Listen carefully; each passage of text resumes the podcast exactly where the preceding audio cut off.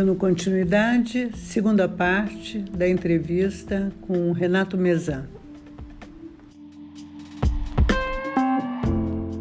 O senhor estava nos contando sobre a perseguição do nazismo à psicanálise. Isso.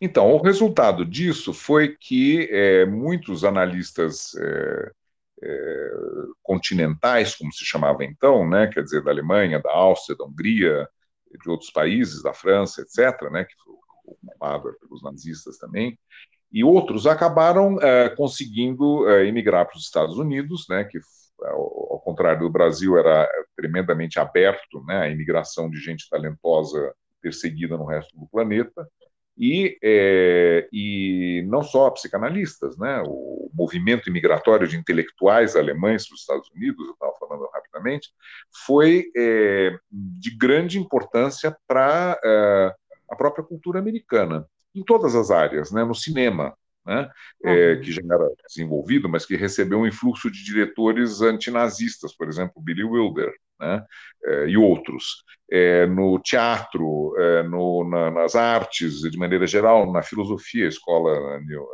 de de Nova York, né, onde davam aula, em um certo momento, Levi-Strauss, a Hannah Arendt e os frankfurtianos, por exemplo, né, revolucionaram um pouco a maneira de entender a política, digamos assim, né, com que havia de mais avançado naquele momento, que era a escola de Frankfurt e que depois vai ser o estruturalismo. Ainda não era, no tempo que Levi-Strauss estava lá. Enfim, é, eles... É, é, esses analistas levaram para os Estados Unidos a psicanálise que eles praticavam, né, na Europa, que mais eles podiam levar, obviamente. E que já naquele momento, fim dos anos 30, se diferenciava razoavelmente, embora não fosse ainda uma escola com todos os, os adereços, digamos assim, né, institucionalizada, mas se diferenciava do rumo que a psicanálise estava tomando na Inglaterra sob a influência da Melanie Klein. Então, o que eh, eu procurei mostrar, por exemplo, no, e os Ramos, né, momentos, era que é, no, a, a, psicanálise do Freud, em resumo, a obra né, dele, se, é, como ela é muito vasta, trata de muitas coisas e ele evoluiu, é, mudou de opinião sobre os vários problemas ao longo dos 40 anos que, que, trabalhou, 40 e poucos anos que ele trabalhou com isso. Né? Então, ela se deixa recortar, se eu posso dizer assim, a partir de vários ângulos. Quais ângulos? Ângulos colocados pela problemática clínica que cada é, é, grupo de analistas considera, vamos dizer assim, é, mais relevante ou é, é, intrigante, o que é o problema da época, vamos dizer, né, de maneira resumida. A isso eu chamo de matriz clínica. Uhum. Então, a combinação de uma matriz clínica específica com um determinado recorte da obra do Freud e mais alguns outros elementos que não dá para enumerar todos agora, acabaram resultando, vamos dizer assim, nos quatro grandes ramos do tronco psicanalítico, cuja raiz é o Freud. A mesma imagem da árvore quer dizer isso. Isso chama de o tronco dos ramos. Né? Então, o, no final dos anos 30, duas dessas tendências já estão bem claras, embora ainda não sejam é, é, propriamente escolas. Né? Uhum. Uma é a tendência kleiniana e a outra é os que não eram kleinianos, que eram a grande maioria, o resto do mundo, que nessa seleção, jogo de seleção brasileira contra o resto do mundo, tinha a seleção kleiniana na Inglaterra, que eram, sei lá, oito ou dez analistas, e o resto do mundo, que eram os que não eram kleinianos e estavam principalmente na Europa, né? Uhum. e principalmente de língua alemã. Né? Alguns acabaram indo para a própria Inglaterra, com a família Freud, portanto, a filha dele, a Ana Freud, que se instalou em Londres, né, três quarteirões onde morava Melanie Klein, e era a sua principal adversária, ironias da história. Né? Freud foi para lá, ele morreu um ano, dois depois de ter chegado, já estava velhinho, doente e tal, e a filha dele acabou sendo uma chefe de escola né, é, é, oposta à da Melanie Klein. E mais ou menos na mesma linha, na mesma tendência, né, muitos analistas de língua alemã foram para os Estados Unidos e levaram concepções mais próximas da das da Ana Freud do que das da Melanie Klein, para dizer as coisas rapidamente. É, o principal autor desses é um cara chamado Heinz Hartmann, né, que havia escrito um livro nos anos 30 sobre a adaptação, o problema da adaptação, e é, que se instala em Nova York e se torna, por assim dizer, o grande tenor, né, o chefe de file, né, o, o principal expoente da escola das relações é, da, da, psicologia do ego. Então, uhum. as coisas estão assim, o Freud morre, tem a guerra, aquele caos tal. Quando acaba a guerra dos escombros da Europa destruída, né, a uhum. psicanálise foi exterminada na Europa, na Europa continental. Levou anos para começar a ter analistas de novo trabalhando na Alemanha, na Áustria, etc., e em condições já muito diferentes do que quando lá havia a fina flor da psicanálise mundial. Né? Ninguém mais vai estudar psicanálise na Alemanha hoje em dia, coisa que muita gente foi fazer durante o período entre guerras. Né? Essa, a meca da psicanálise virou a, a Inglaterra, né, para a América Latina, e a ponto uhum. da Elizabeth Rudinesco chamar esse período aí, no segundo, segundo, fim da Segunda Guerra, início dos anos 50, esse movimento é um capítulo muito curioso dela, muito engraçado, o título é ótimo, chama-se A Conquista do Oeste. Né? Quando a psicanálise vai para o Ocidente, né, para a América Latina, que até então também era inexpressiva em matéria de psicanálise, Estados Unidos, que também eram inexpressivos em matéria de psicanálise, e com, com a chegada de 50 ou 80 analistas eh, de grande calibre eh, da Europa, cada um fixado num ponto do território, né, eh, de Nova York a Los Angeles, de Chicago a Flórida, uhum, de uhum. cada lugar tinha o seu analista alemão, austríaco, húngaro, norueguês ou o que fosse, que tinha uhum. estudado em Viena e Berlim, portanto conhecia né, a psicanálise. E, e, se tornava um pouco, o, vamos dizer, o missionário, é quase como se fossem jesuítas, né, o padre uhum. Anchieta, o Nóbrega, né, nos seus lugares. Formavam lá uma associação de psicanalistas, que aos poucos ia se desenvolvendo, e assim foi havendo um fenômeno que o Fábio Herman uma vez chamou de capilarização da psicanálise. Eu acho muito uhum. boa essa definição. Uhum. Né? Primeiro, dos grandes centros né, para cidades próximas, médias, tal, e depois para cidades menores, e hoje em dia, no, no, Brasil, isso aconteceu uma geração depois do que nos Estados Unidos, né? mas o mesmo uhum. fenômeno aconteceu. Né? Uhum. E, é, então, com isso, você tem essa escola da psicanálise, psicologia do ego, como se chamou, junto com os kleinianos. Depois, na França, por várias razões, aparece o que a Elizabeth Rudinesco chama de Robespierre da psicanálise, ela é muito boa para dar títulos. Né? É, é, o Robespierre da psicanálise, assim, é o, assim, a grande figura da Revolução Francesa, né? Hum. E, e, e uh, enfim, que, que faz o, o, homem puro e duro dos princípios, o retorno ao Freud, etc, etc, Sim. todo um romantismo em torno disso. E depois, então, uh, o último grupo, né, uhum. tendência, ou como se queira chamar, a corrente que se organizou, foi na Inglaterra, né, a partir do que não, uh, não viam vantagem nenhuma em se alinhar nem a, a turma da Ana Freud, nem a uhum. turma da Melanie Klein. E ficaram conhecidos como os middle group, né, o grupo do meio, embora eles mesmos se chamassem de uh, The Independents, são os independentes. Fairbairn, uhum. Balint, Winnicott, Massoud Khan e outros. Né? Uhum. Então, com isso, você tem uma geografia da psicanálise que é aquela que existia, embora eu não soubesse de chondras do que eu acabo de te contar, é uhum. é quando eu fui para a França estudar psicanálise. Sim. Eu estava vendo as coisas de um ângulo, o, o, que era predominante lá. Se eu tivesse ido para Londres, como outros Elis da Rocha Barros, por exemplo, e outros né, colegas da minha, da minha geração também, teria talvez tido outra formação, outra influência, outra bibliografia, sei lá. Como eu tinha vindo da filosofia, né, que era o que o Paulo Arantes uhum. chamou uma vez de um departamento francês de ultramar, foi fundado, uhum. né, pelos professores franceses, a segunda missão civilizatória francesa, que veio depois da primeira, que tinha o Debré, é, veio uhum. a segunda, né, que fundou a Faculdade de Filosofia, Ciências e Letras da USP, que até então não existia.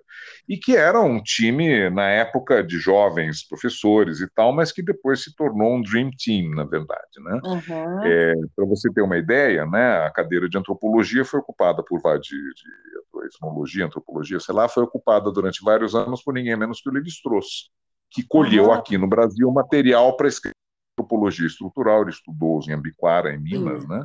E uhum. é, passou vários anos lá, e é, além de escrever um livro sobre São Paulo que ele conheceu, que se chama Tristes Trópicos, né? Uhum. Também escreveu, depois usou esse material e outros né, de pesquisas que ele tinha feito para escrever Antropologia Estrutural, que saiu em 1949 e revolucionou o sistema, sistema uhum. chama, Sistemas Elementares do Parentesco, o título da tese dele. Né? uhum. de, de, Estado, e que revolucionou a, enfim, a, cultura francesa, é a primeira obra, é, digamos assim, a, a, encarnar o que vai se chamar de estruturalismo depois, grande corrente uhum. pensamento dos anos 50 na França, né, 60 e tal. E aí, é, na história, para a Faculdade de História, veio Fernando Brodel, filosofia era pilotada pelo Roger Bastide. E a filosofia, que era uma novidade naquele tempo, né, em termos profissionais, uhum. um sujeito que não se tornou tão conhecido, mas que era uma figura muito, muito interessante, sobre quem um dia, quem sabe, se possa conversar, que se chamava Jean Mouguet. Uhum. E esse pessoal formou, então, a primeira geração. De novo, a ideia de geração é assim. Né? Acho um, um conceito muito importante para entender a história intelectual de uma disciplina. A primeira geração formada por esses caras que eu acabo de mencionar era a, a primeira uh, turma, digamos assim, as primeiras turmas da Faculdade de Filosofia. Antônio Cândido, Dona Gilda, uhum. casou, Décio, uh, uh, não sei se é o Décio Pinhatari, acho que não, é um, com certeza, me escapou. O crítico de uhum. teatro, né, famoso, é, o Paulo Emílio, que se dedicou ao cinema, não é? Então, uhum. esse pessoal, esse pessoal foi formado para pensar, né, foi é, é, desasnado, como depois um dia o, o Paulo Arantes escreveu mais tarde, pelos professores franceses. Na filosofia era o Cruz Costa e o Lívio Teixeira, que foram os professores do Janotti e do Bento, que foram os professores da Marilena, que foi a professora da minha geração. E eu continuei esse trabalho junto com tantos outros que estão na liça aí há 50 anos ou 40 anos, formando novas gerações. É assim que a tocha passa. Né? E vem vindo assim quando Sócrates formou Platão, que formou Aristóteles e blá, blá, blá, ou quando Freud formou seus primeiros discípulos, que formaram seus discípulos, e até chegar nos dias de hoje. Né? A coisa vai passando por aí. Isso é muito importante, me parece, sabe? Essa uhum. ideia de uma transmissão né? E claro que um ser transmitido, como é, é, como tudo, aquilo que é transmitido não fica exatamente do jeito como era quando ainda não tinha sido transmitido. Né? A transmissão, de certa forma, como ela se dá geração para geração, altera o, o, o conteúdo. Aquilo que antes era importante, interessante, é, novidade se torna coisa conhecida, surgem novos problemas, né? uhum. né? é, trazidos pela evolução por muitas razões. Né? Por exemplo, né, o Freud trabalhava principalmente com pessoas, vamos dizer assim, é, da, na época da Belle Époque, com pacientes individuais capazes de pagar o preço que ele cobrava, que não era nada de extraordinário, mas que certamente não era o varredor das ruas de Viena. Né? Não tinha ah. como fazer terapia e tal. E é, depois da Primeira Guerra Mundial, com a tragédia que foi a Primeira Guerra Mundial, né, começam a surgir é, instituições de saúde mental públicas, como hoje tem o SUS aqui no Brasil. Isso aconteceu na Europa 100, 100 anos atrás. Né? E uhum. quem que essa gente atendia? Órfãos de guerra, é? Uhum. é? mutilados de guerra, é, gente que tinha passado por neuroses de guerra, e com isso adolescentes infratores, e, sei lá, gente que nunca passou perto do consultório do Freud nem dos primeiros analistas, por razões óbvias. Uhum. Bom, essas pessoas têm uma psique, mas não necessariamente têm os mesmos problemas eh, clínicos e etc., que eh, o, a clientela anterior da psique. Só que quem vai tratar dessas pessoas foi formado nessa, é, é, ao contato e com as teorias existentes antes da guerra. E uhum. também com as novidades que o Freud ia trazendo durante os anos 20, não eram poucas. Né? Então, é uma nova geração né, que vai estudar a psicanálise, que é a, a geração formada pelos discípulos do Freud, em parte por ele mesmo, né, gente que vai procurar análise nos anos 20 e 30, essa a, segunda geração. Wilhelm Reich, Melanie Klein, Otto uhum. Karen Horney, né? É, uhum. o Fer, Balint, que foi aluno do Ferenc, e assim por diante. Esses caras vão ser os que muitos aqueles que foram obrigados a emigrar e que formarão nos seus diferentes países de acolhimento a terceira geração. Né? Uhum. A, a, terceira geração é aquela que se formou depois da guerra, grosso modo, né? nos uhum. divãs da segunda e nos institutos de psicanálise, suas associações e escolas, etc., dirigidos por esses da segunda. Entre eles está o Lacan. que uhum. formou, né, nos anos 50, etc., toda uma geração também de autores que nós estudamos até hoje. André Green, Joyce McDougall, Pierre Lanier, é, o, o, próprio Le Guin, Conrad Stein, né, e etc. Não vou ficar enumerando nomes aqui. Mas eram os caras que estavam em plena atividade quando eu cheguei eu, Renato Mezan, entrei nessa história nos anos 70. Não sabia nada disso. Né? Então eu tive que ir montando, por assim dizer, o mosaico, né, com peças aqui, ali, ali, ali, é, para começar a ter uma ideia dos processos de conjunto. Quem uhum. era, quem estava discutindo com quem, quais eram os temas, em que momento, por quê, até onde eu pude, claro, né? O trabalho, se fosse ser feito é, em detalhes, é um trabalho para uma geração e para um time de, de, de pesquisadores. Uma pessoa isolada pode fazer algumas coisas, né? indicar caminhos, estabelecer métodos, etc.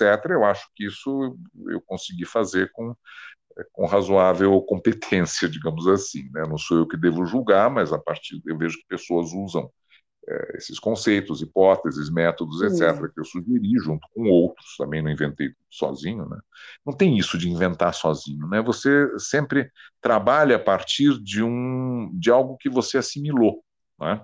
Uhum. E você processou e aplicou, enfim, em diferentes contextos. Né? Então, o que eu vejo hoje em dia é que tem um conhecimento é, é, da obra do Freud, da história da psicanálise, dos principais autores, né? Uhum. é muito mais amplo e extenso e, e profundo do uhum. que era décadas atrás. Isso, uhum. eu, eu, Renato, tenho alguma parte nesse processo, mas eu insisto, estou longe de ser o único. Né? Autores que eu uhum. mencionei, o próprio Menezes, o Gel Birman, o Jurandir Freire, eh, e outros, né, que, enfim, não, não, não se podem enumerar todos, mas eh, que eu reconheço como, como pessoas muito importantes e com quem eu aprendi, com quem eu debati, às vezes concordei, outras vezes não, faz parte uhum. isso, né, do, uhum. do, pensamento, da discussão. É, a nossa geração foi, na minha maneira de ver, tanto quanto eu posso perceber, apesar de estar implicado nisso com alguma objetividade, né, a, uhum. é, a tarefa foi fazer isso que eu estou dizendo, né, implantar, uhum. por assim dizer, ou contribuir para implantar um conhecimento muito bom é, da tradição psicanalítica, que hoje é, é, patente em qualquer texto psicanalítico que você lê no Brasil, em qualquer revista. As citações. Professor, né? professor é isso. É, uma, uma, uma observação. Historicamente, quando há uma repressão violenta sobre algo, depois a gente vê esse algo que foi profundamente reprimido levantar-se com muita força. O senhor acha que exatamente a perseguição que os nazistas fizeram à psicanálise vai eh, propor toda essa, essa forma, essa força com que a psicanálise, então, é, ocupa nesse último século?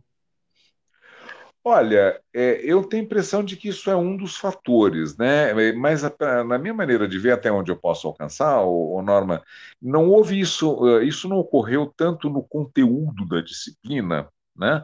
Mas ocorreu mais na geografia, para onde as pessoas foram. Né? Uhum. O que, que aconteceu? Né? É, é, depois de muita luta e discussão, etc., né, no, no, começo do século XX, né, os primeiros tempos da psicanálise, é, eles, é, os, os, primeiros discípulos do Freud conseguiram, de alguma maneira, se implantar em vários lugares, né, basicamente na Alemanha, na Áustria, na Suíça e na Hungria, e um pouco na Inglaterra. O Jones era o único, né? No primeiro momento, e que era, na verdade, os países do que se chamava Mitteleuropa, né, Europa Central, e que era influenciada, a área de influência da língua alemã. Zurique, Jung, né, Berlim, Abraham, uh, Império Austro-Húngaro, Budapeste, fica uhum. mais ou menos a mesma distância de Viena que São José dos Campos de São Paulo. Entendeu? Então é quase na esquina, são 100, 150 quilômetros, um pouco mais como São José dos Campos. Então, é, é, ficou dividido em dois países depois da guerra, mas quando o Freud estava escrevendo, você pegava um trem em algumas horas estava de um lugar para o outro. Era parte do mesmo país, né? Uhum. São Paulo, sei lá, Bauru, alguma coisa do gênero, Botucatu, Poranga, ou qualquer cidade no interior de são Paulo. Uhum. Depois, de repente, ficaram em dois países, mas o, o, clima cultural não mudou por causa disso, né? Passou uma fronteira entre os dois, mas quem estava vivendo lá continuava pensando e, e falando as línguas, etc. O Ferenc era completamente bilíngue, escrevia em alemão ou em húngaro, Né? Assim uhum. como, sei lá, analistas brasileiros que estudaram em Londres podiam escrever em português ou em inglês. Não, nada Sim. de extraordinário. Então, o, o, esse, esse pessoal conseguiu criar um movimento psicanalítico, uma organização, etc.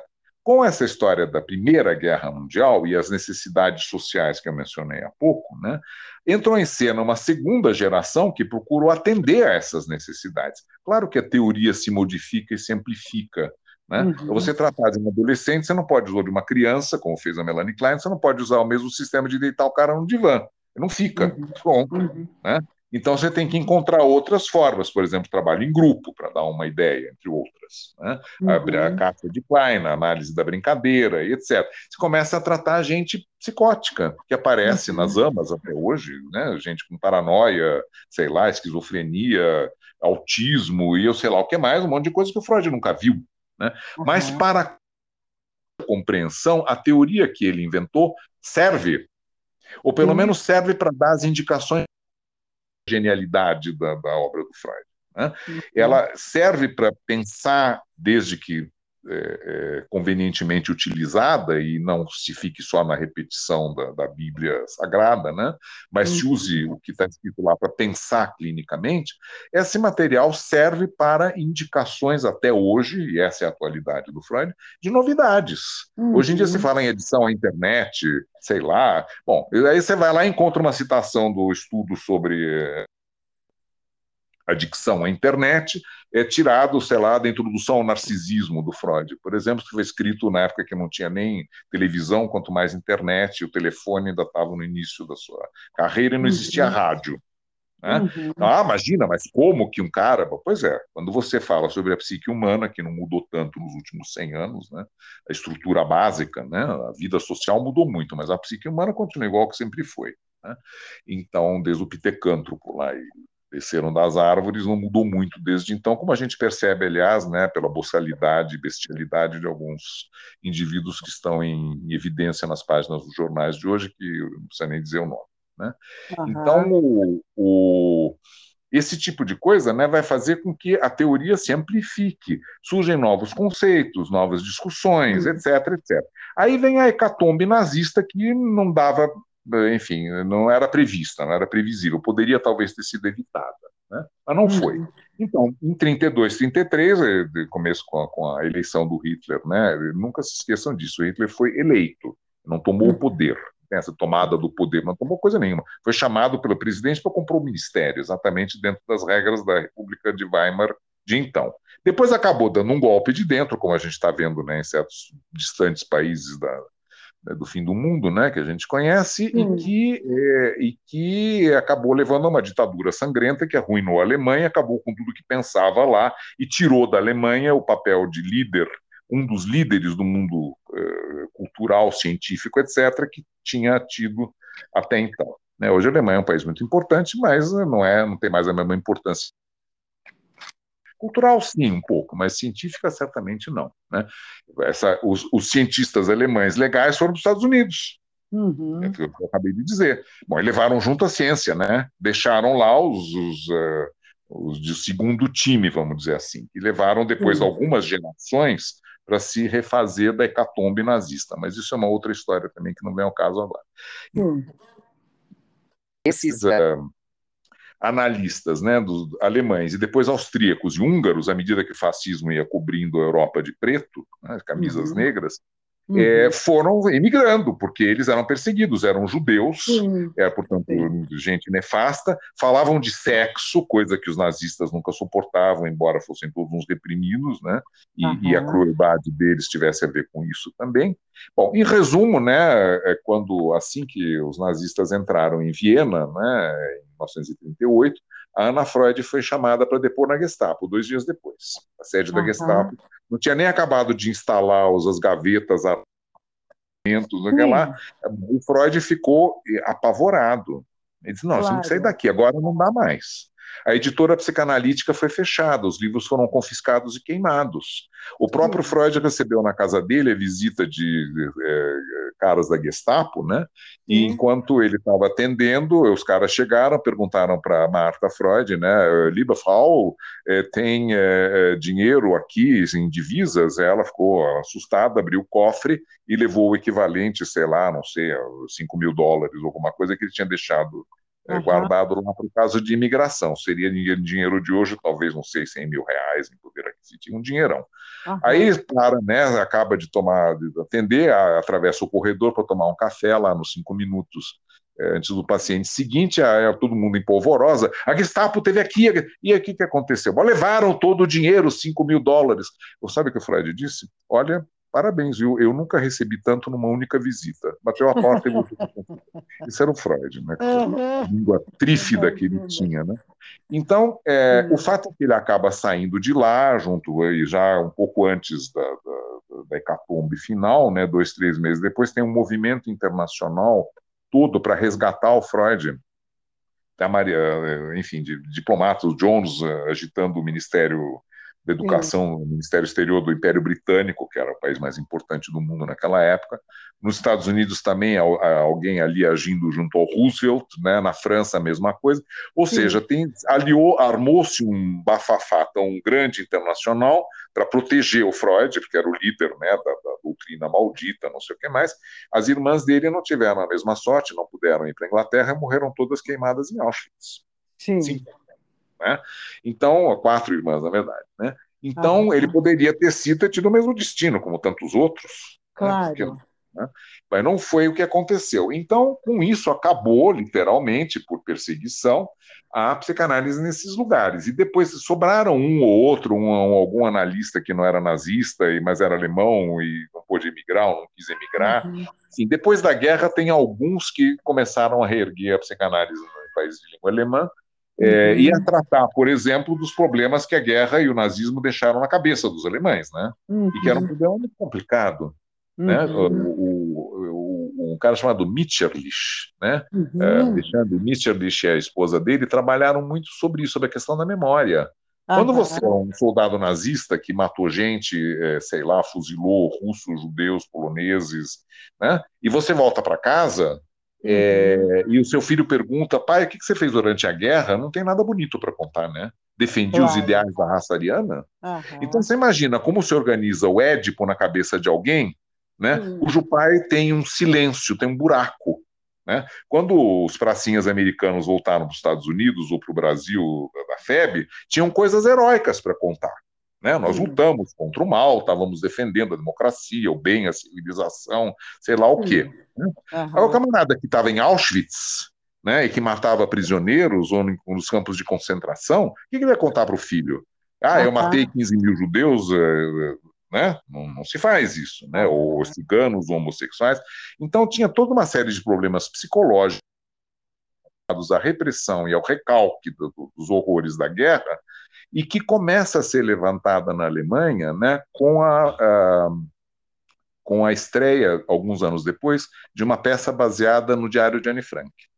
Uhum. Anne Frank era alemã, né? O pai dela, Otto Frank, foi o único que sobreviveu ao extermínio da família, embora eles estivessem na Holanda, mas eles eram alemães. Tinham ido para a Holanda em busca de sossego, mas foram alcançados lá né, pelo nazismo. E ele, então, ao descobrir o diário, etc., né, é, é, não sei se foi ele que escreveu, ou enfim, alguém escreveu uma peça em alemão, né? Uhum. sobre esse, essa história, e essa peça foi estreada nos anos 50, 52, 53, por aí. É, bom, na, ao fim da primeira apresentação, uhum. ninguém bateu palma. Todo mundo se levantou na plateia uhum. e fez um minuto de silêncio. E foram uhum. embora. Uhum. Dali para frente, durante todos os anos em que a peça foi encenada, esse foi o costume. E foi a primeira vez que se falou em público né, desta forma nos crimes de guerra dos alemães.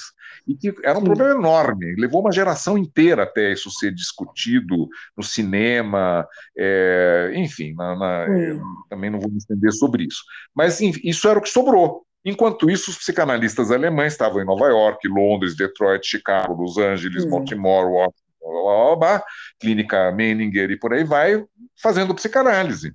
entendeu? Então, você pode dizer que a perseguição estimulou é, um florescimento da psicanálise. Ela continuou seguindo o seu rumo em outros lugares, uhum. certo? É mais ou menos o que aconteceu com os argentinos que vieram para o Brasil. Uhum. Uma geração depois, né, algo semelhante à hecatombe nazista aconteceu na Argentina, que era, na América Latina, o país mais adiantado em psicanálise por uma série de razões que não vem ao caso agora. Com a ditadura, em 76, ou seja, na época que eu estava começando a entrar no cenário, né, uhum. 76, a ditadura, é, o, o, muitos analistas argentinos foram perseguidos porque os milicos tinham pavor da psicanálise, por várias razões, e também achavam que os psicanalistas tinham estavam atendendo terroristas e que se torturassem os analistas, eles iam dizer onde estavam os terroristas, pacientes deles, etc. Bom, o fato é que é, muitos analistas, então, vão para uma diáspora, igual, igualzinho o que aconteceu Sim. nos países 30 anos depois, 40 anos depois. E aí, é, muitos vieram para o Brasil, é, para ir para outros lugares, né? para Espanha, para Venezuela, que não tinha psicanálise nenhuma, para Colômbia, para o México, enfim, diferentes lugares. E o que, é que eles trouxeram? O que eles faziam lá?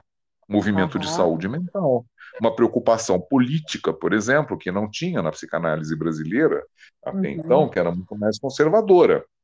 Os caras uhum. estavam lá trabalhando em projetos de saúde mental, é, enfim, toda uma série de coisas, chamava esse movimento de saúde mental. Né?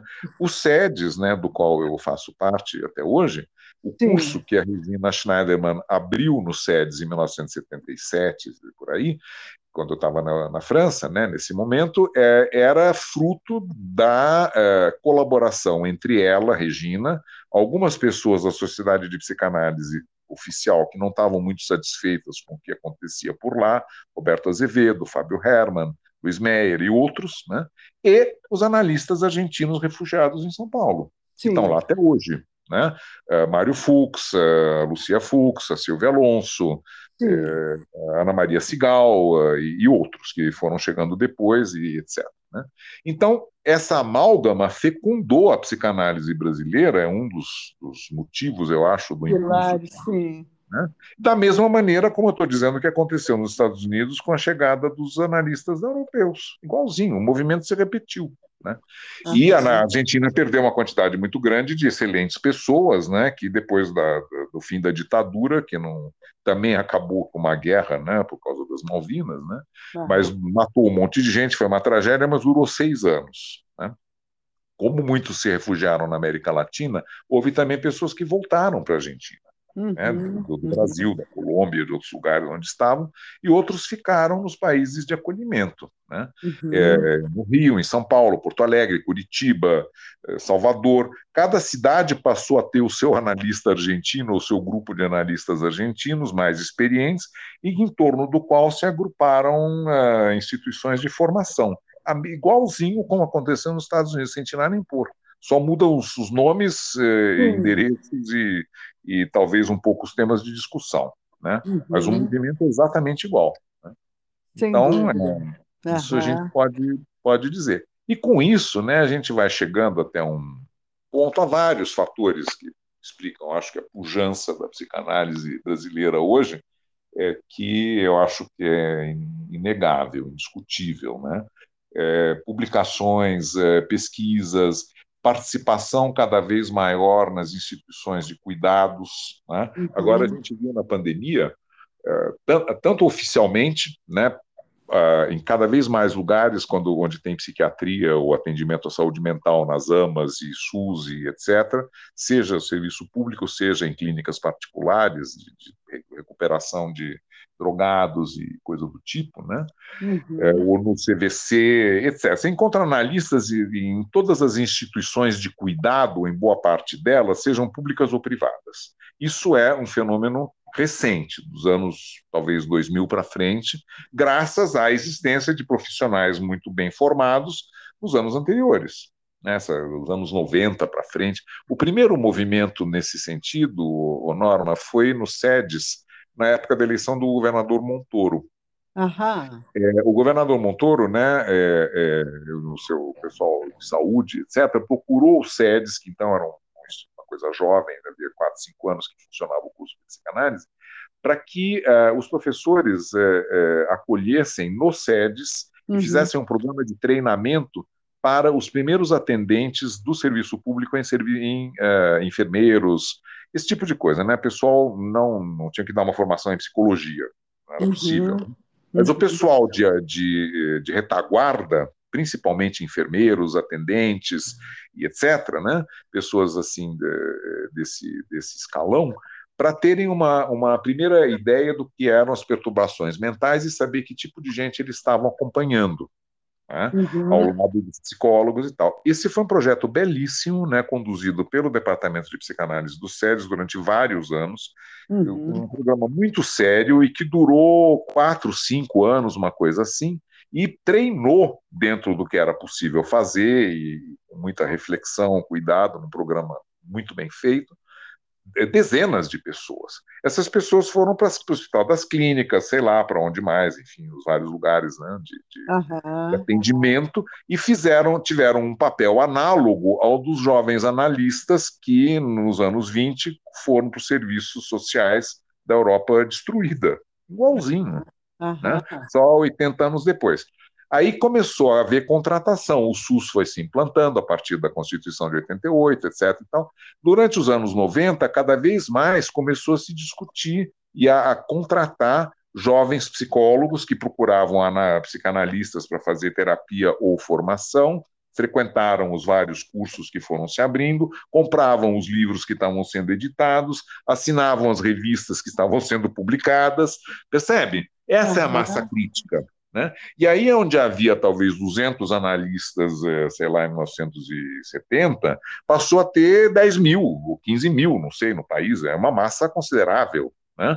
De não sei exatamente o número de analistas que tem no Brasil. Na Sociedade de São Paulo são mais de mil. Talvez não seja 15 mil. Mas acho que não é exagerado dizer que talvez nós sejamos a nossa tribo conte com 2.500 pessoas, 3 mil. Só que imagina o potencial multiplicador Uhum. Né? Uma pessoa como você fazendo esses podcasts, né, que ficam disponíveis. Você está uhum. entrevistando, eu, mencionei duas, três pessoas, você já fiz um podcast com ele. Né? Uhum. Então, é, pessoas que estão nos escutando e escutarão outros, é, outros é, podcasts que você fez, vão ter uma informação, assim como em lives inúmeras que tem pela internet, YouTubes, entidades as mais variadas e tal, é, informação, eu acho que de boa qualidade, né? e um uhum. estímulo para estudar.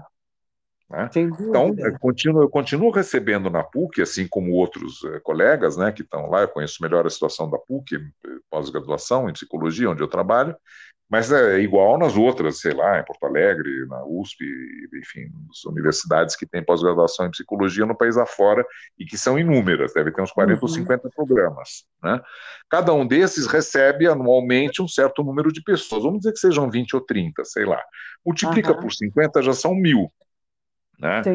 Nem todos terminam, nem todos vão ser psicanalistas, etc. Vamos, 10% vai, 100 por ano a cada 10 anos são mil novas pessoas.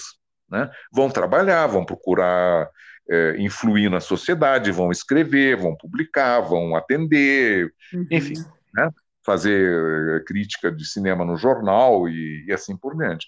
Então, esse, esse, processo de capilarização, me parece no Brasil, até onde eu posso perceber, talvez seja otimista, wishful thinking, me parece irreversível. Né? Uhum. Essa, essa, a tendência parece ser de ampliar e aprofundar. E aí você tem, então, você tem, uh, eu vejo dando aula, né, eu citar a bibliografia sobre determinado assunto, uh, sempre tem textos em português muito bons, inclusive de teses que eu mesmo orientei, né, uhum. e que viraram livros, não, deve ser umas 50 essa altura do campeonato. Né, e que é uma contribuição importante de um, um grupo né? A mesma coisa vale para os meus colegas, Luiz Cláudio, Elisa, é, enfim, e outros, né? o Rosa, Tostes, é o, o, time do núcleo de psicanálise da, da PUC. Uhum. Mas é, muitas das pessoas que nós formamos lá nos anos 90 e início dos anos 2000, hoje estão ocupando postos de importância na PUC, na, na USP. Uhum. Né?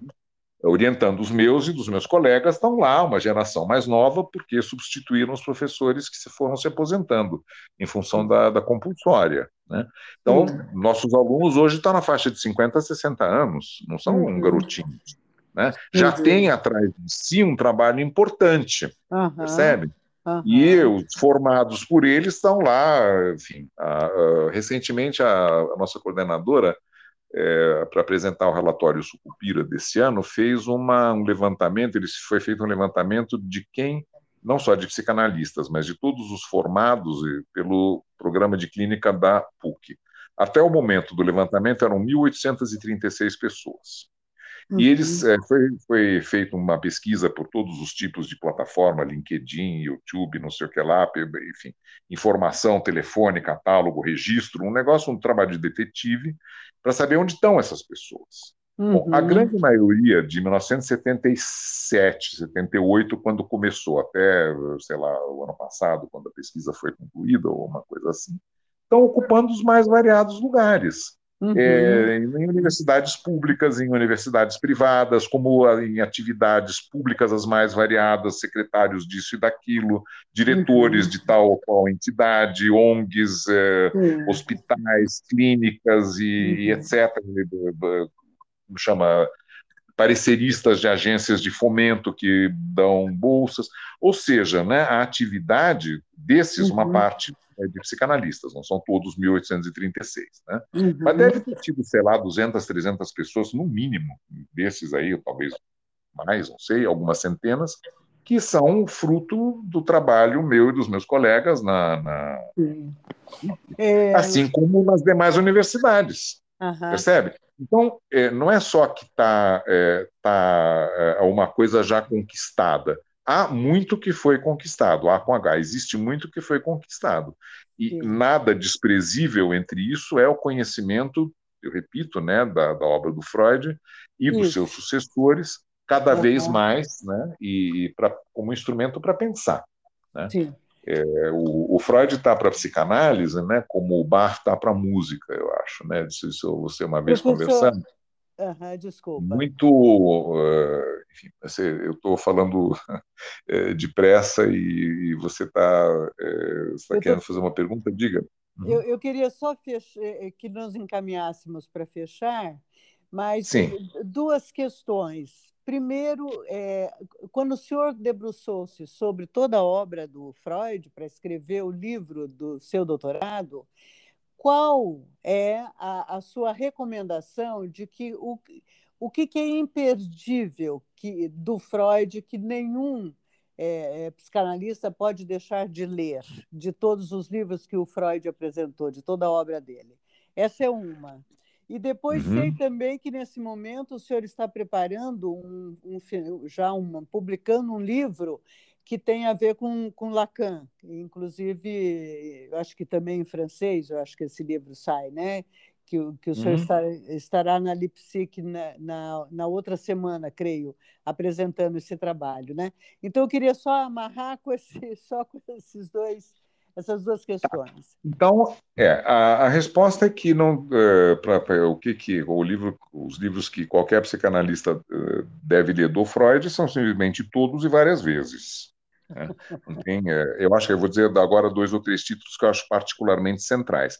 Mas um analista passa a vida estudando, um analista, na minha opinião, né, que se preze, passa a vida estudando e relendo os textos do Freud é, e de outros principais analistas, né, porque cada vez que você lê, como são textos é, que sempre têm o que dizer, é a definição que o Ítalo Calvino dá de um livro clássico. O que, que é um autor clássico, um livro clássico? É aquele que nunca acaba de dizer aquilo que ele tem para te dizer. Uhum. Pode parecer tautológico, mas é belíssimo como definição do que é um livro, um autor clássico. E é por isso que você continua a estudar os clássicos, e é o título de um artigo do Calvino que se chama justamente Por que ler os clássicos? Uhum. Né? E a resposta dele é essa. Então, dentro da obra do Freud, alguns, vamos dizer assim, na, na tem alguns textos que são um pouco, sei lá, os picos da cordilheira. O primeiro, obviamente, a interpretação do sonho, sem o qual não se vai em lugar nenhum em psicanálise. Né? Depois você tem textos importantes, eu acho, que são os casos clínicos, né, onde ele descreveu como trabalhava, né? o Homem dos uhum. Ratos, Dora, o Pequeno Hans e assim por diante, acho importante. Alguns textos básicos de teoria para introduzir o narcisismo, ou a introdução ao narcisismo, né? é, os textos de 1915 sobre as pulsões, né? o ego e Né? é, além do princípio do prazer, e alguns textos sociais, como Estar na Cultura. Até, se você é, quiser, posso fazer a recomendação de um livro que responde um pouco a sua pergunta, e que, assim como o Calvino se pergunta por que ler os clássicos, né? a editora Zagodoni tem uma coleção que se chama Por que Fulano Hoje? Uhum. Melanie Klein, Winnicott, Balint, Bion, etc., já saíram vários, uh, vários livros, né? Por que Melanie Klein hoje, por que Winnicott hoje e tal. E tem um deles que se chama Por que Freud hoje. Só que, em vez de ter sido escrito por uma única pessoa, ou duas no máximo, como foram os outros livros, aqui tem 12 pessoas, ou 13 pessoas, cada um escreveu um capítulo. Porque a obra do Freud, de tal maneira extensa e e uhum. interessante, que foi eles convidaram cada pessoa, cada autor para escrever sobre um livro importante ou sobre um problema importante, alguma coisa assim.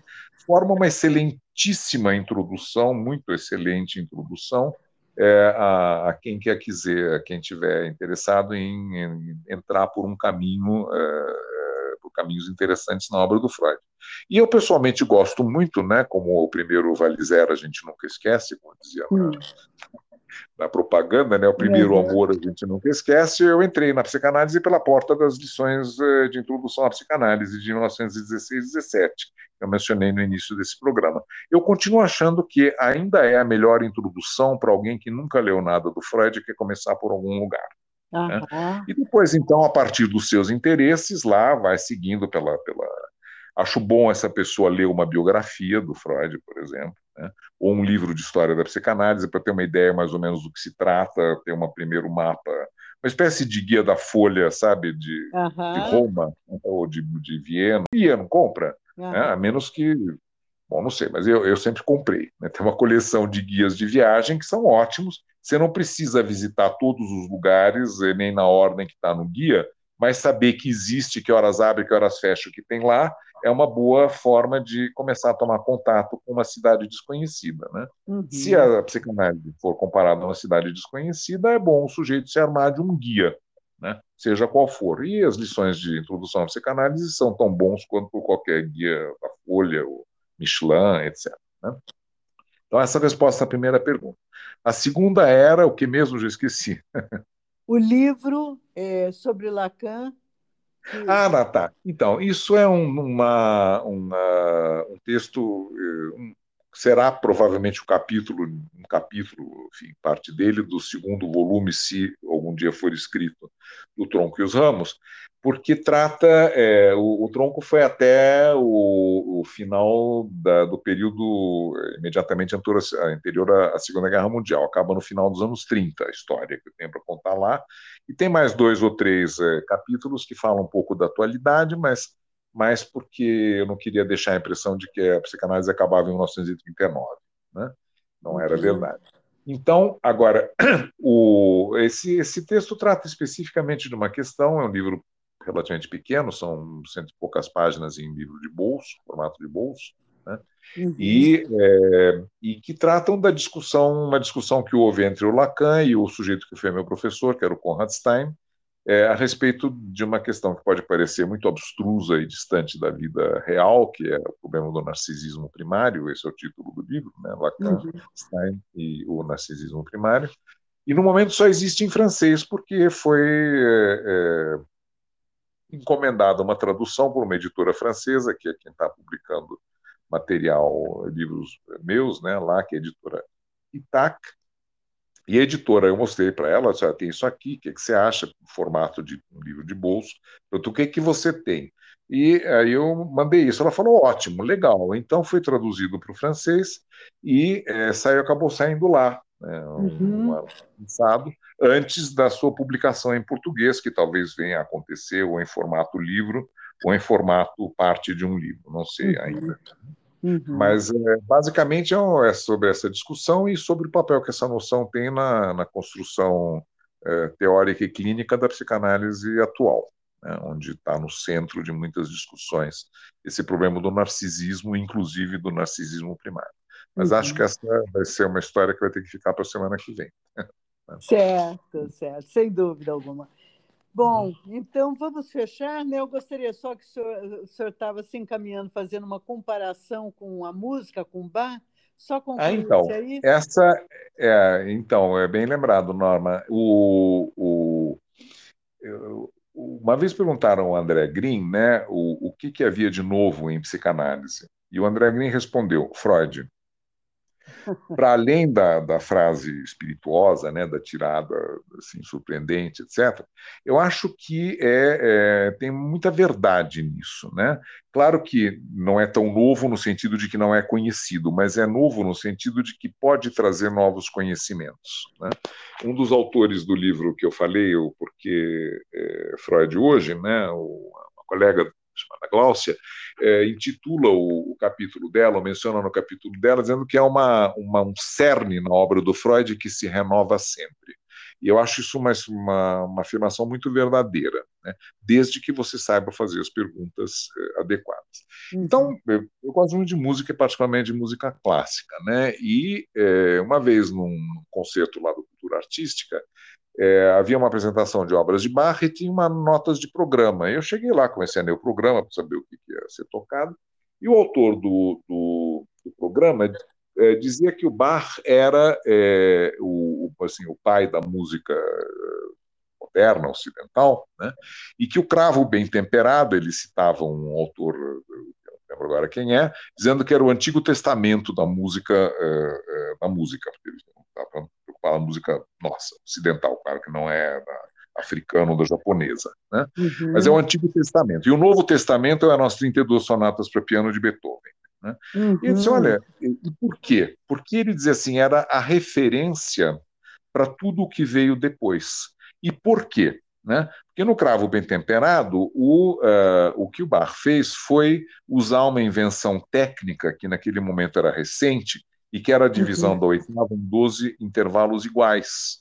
Uma novidade, o que permitia afinação bem temperada, uhum. né, bem exata, uhum. quer dizer bem temperado, não é cebola, não é disso, é temperado no sentido de se temperar o aço, né? Uhum. É, temperada no sentido de equilíbrio, que é, é, nas tonalidades que existem, Dó maior, Dó menor, Ré menor, Ré, Mi bemol e por aí vai.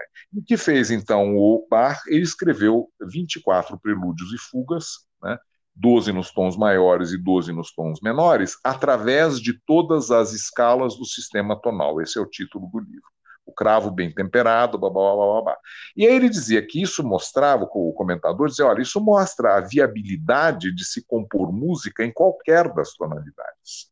E ele uhum. provou isso definitivamente. Bom, eu percebi que havia um paralelo para mim evidente do Bafta para a música, por ter feito isso que eu acabei de descrever rapidamente, como o Freud está para a psicanálise. O que, que, é a obra do Freud? Um imenso cravo bem temperado, do qual hum. talvez a interpretação dos sonhos e mais alguns livros que eu mencionei sejam o equivalente mais exato. Uhum. Eu não sei, o Bach fez muita coisa, né? O número de obras, de opus do Bach vai até 1060, 1090, uma coisa assim. São mil e tantas obras individuais. Pode ser a Paixão segundo São Mateus e pode ser um prelúdio. Uhum. Né? Então, da mesma maneira, o Freud tem textos de, sei lá, duas páginas ou três, e tem a interpretação dos sonhos, tem 600 páginas, e outros livros de tamanho comparável. Né? E, além disso, né, no prefácio, eu achei interessantíssimo isso e guardei esse programa. E aí, mais adiante, no, comentando lá determinada obra do, do programa, né, esse eh, autor dizia, do, das notas dizia que citava um trecho do prefácio do Bach, uhum né, uhum. para o livro, dizendo que ele apresentava esse livro, então, aos estudantes do teclado, né, para que praticassem, não sei o que lá, e para que adquirissem, aspas, um toque cantabile, quer dizer, um toque suave, bonito.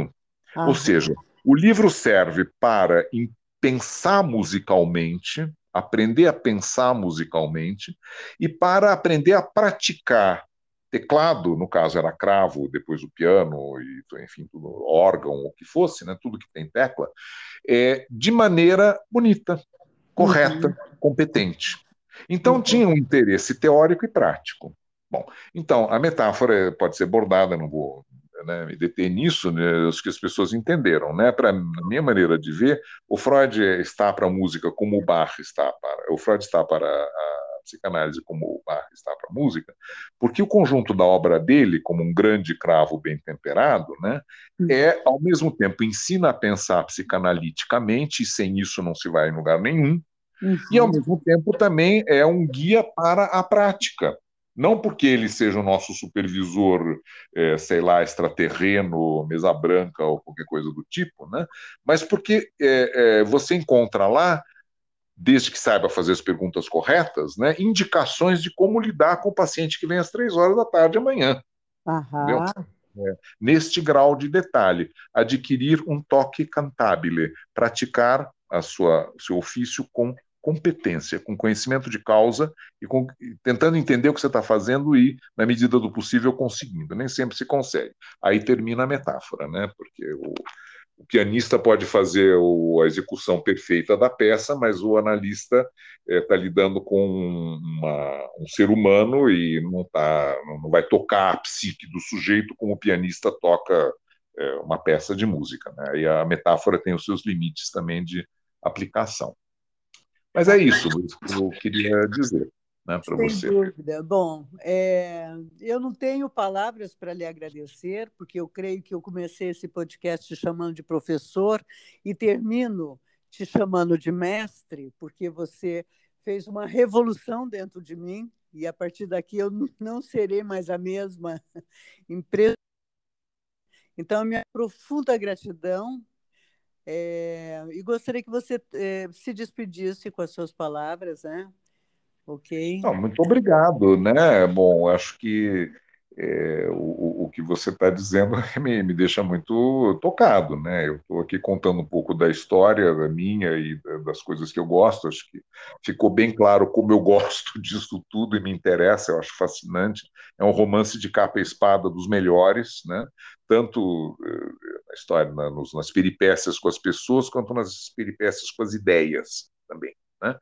E é, fico muito contente, então, de ter podido é, colaborar é, com você, com quem está nos ouvindo, né, para divulgar um pouco essas ideias e agradecer a você pela ideia ótima de fazer essa série de, de podcasts. Eu ouvi alguns né, é, dos que você já fez, gostei muito, e espero que as pessoas gostem desse e ele seja útil. Né?